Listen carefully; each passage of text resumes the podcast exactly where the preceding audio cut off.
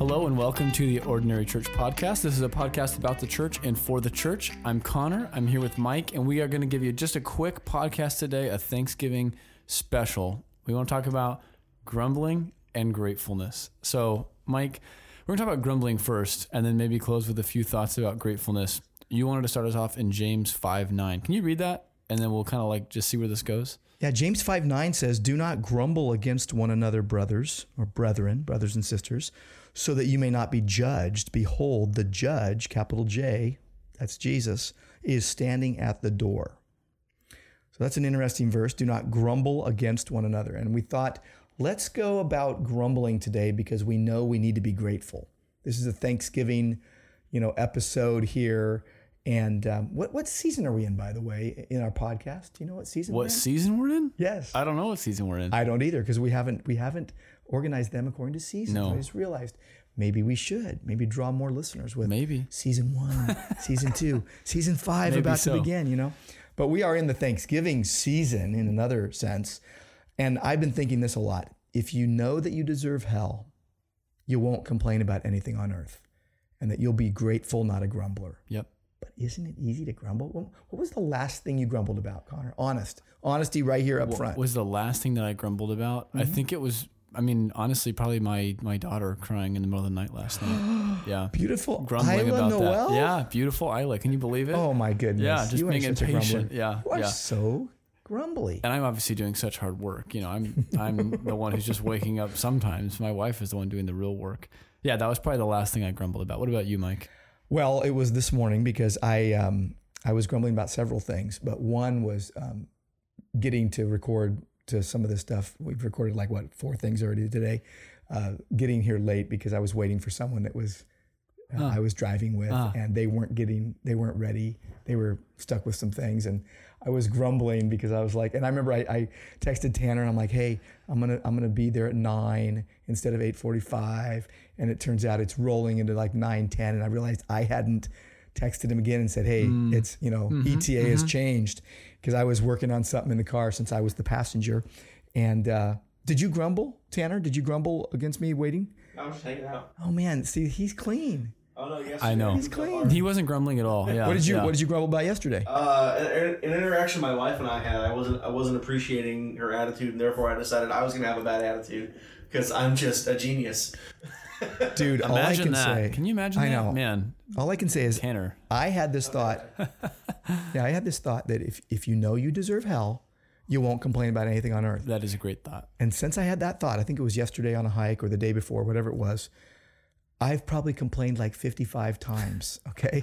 In- Interesting. But I keep reminding myself, wait a minute, I deserve hell. But it's almost like, you know, uh, preaching the gospel to yourself is like kind of like grabbing yourself by the by the collar and saying, Yeah. come over here. Yeah. Hey, And I'm- hey, hey, you. Yes, yeah, yeah. Listen, you don't you don't have any right to expect X, Y, or Z. Yeah. Yeah, you know, J.I. Packer said uh, in Knowing God that um, meditation on Scripture is the idea of arguing yourself out of moods of doubt and unbelief sometimes. And I think you know good. the idea of meditating on Scripture like this, "Do not grumble against one another," is fighting with yourself when you're in moods of grumbling or you know a lack of love and just really like being like what what Paul said I buffet my body and make it my slave lest after I preach to others I would be disqualified Yeah. Yeah, absolutely. The, last thought that I had, which is, I had this thought yesterday about grumbling. I was talking with a friend and I was sharing with him. I feel like one thing that I'm just constantly rehearsing is I had this idea in my mind that I would endure suffering really well. I don't know if you guys ever think this way, but you have this picture of like, if persecution comes, if there's a really bad sickness in my family, like I'm gonna, I'm gonna rise up to the occasion.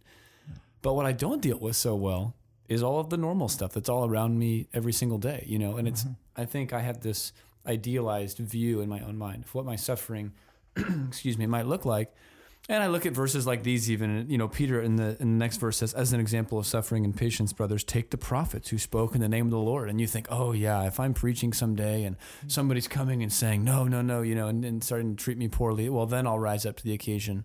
Mm-hmm. But what he's probably thinking of is much more mundane, you know, just simple little frictions in the body. And I grumble about that stuff all the time. Yeah.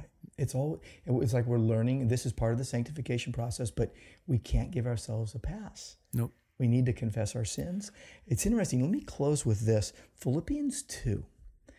You've got this Christ's example of humility and this high point in verses 1 to 11. And it, it ends with that at the name of, you know, he's got the, the name above every name, that at the name of Jesus, every knee would bow, every tongue confess that Jesus is Lord to the glory of God the Father. In verse 12, he says, Now, as you have always obeyed, not only in my presence, but now in my absence, work out your salvation with fear and trembling because God's at work in you to will and do his good pleasure. And the very next verse, Philippians 2:14, do all things without grumbling or questioning, that you may be blameless and innocent, children of God without blemish in the midst of a crooked and twisted generation, among whom you shine as lights in the world. It's like, wow, the first way he says to work out your salvation with fear and trembling is to not grumble, Not grumble. or or dispute with each other. Hmm. Wow. Man. Yeah. That's crazy. Yeah. I just I sometimes I call up my brother on the podcast. This is the last thing I'll say. If you know Sean, my brother, he's just like the best guy. And He's uh, so sweet. He's just the sweetest, most earnest guy. He is. so sincere. so sincere and so sweet. And one of the things that I just so appreciate about him is I I cannot think of a time that he's spoken poorly of somebody. Seriously. And it's like that is such a remarkable trait, you know. I mean, even people that I do love and respect, I, I can or I'll just talk for myself. I absolutely speak poorly of people sometimes. Often I need to I need to turn around and do exactly what you said, grab myself by the collar and say, No, that's not how you're supposed to talk about them. But with Sean, he just I think of that in him as such an admirable thing. And it's like, wow, it, it does really speak so loudly, you know, to be the kind of person who Titus three never speaks evil of anybody. That's that's so hard to do. Um, yeah, that's the last thing I have. Mike, anything else from you before we wrap up today? Well, I would just say I'm glad you pointed out your brother. And you know what? You know, in the Proverbs it says, "Let another praise you and not your own lips." And I that praise God that we can have people in our lives where we we point to them. And I think of you guys that way. And I always say most of all my friends are nicer people and kinder people than me.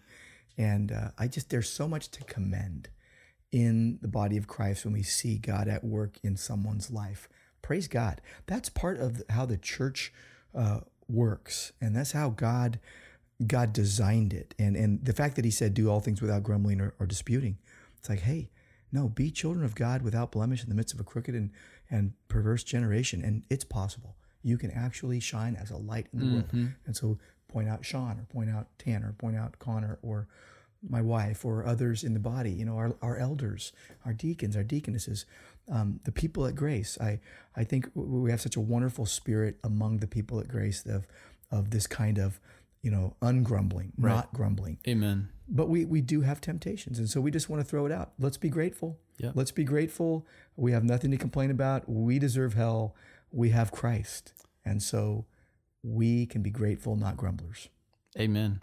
Well, I'll sign us off. Happy Thanksgiving to everybody who's listening. Hope you have an amazing day with family and remembering all of God's kindness and faithfulness to us. We love you, and we'll talk to you next week on the podcast. God bless you.